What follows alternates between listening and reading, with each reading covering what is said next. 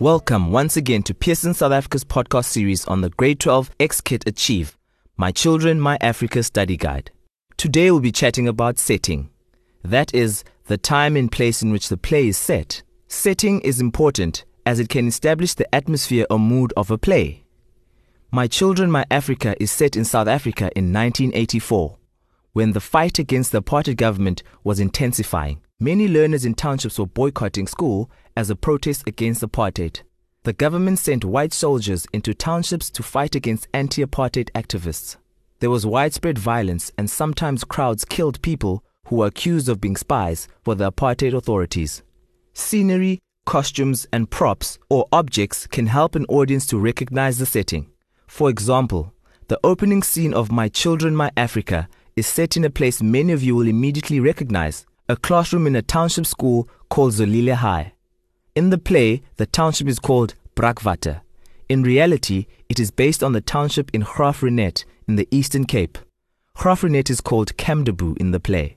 The main characters, Isabel and Thami, are in school uniforms.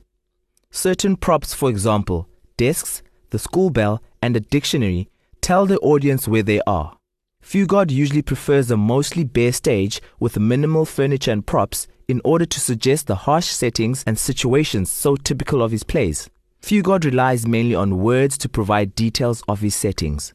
For example, we get a picture of Brakwater through the impression that it makes on Isabel, the girl from the privileged white town. For her, Brakwater is an eyesore with stony tracks full of potholes and tumble down corrugated iron shacks with dust and rubbish flying around in the wind. In contrast, the privileged side of town where she lives is filled with neatly restored houses and pretty gardens.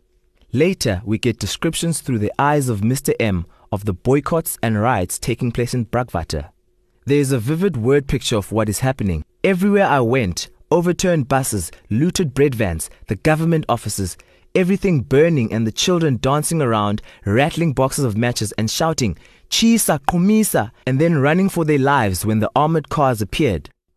That's all we have time for now. Please note, there is more about the importance of setting on pages 25 to 26 in your XKit Achieve study guide. Thanks for listening and good luck for your studies.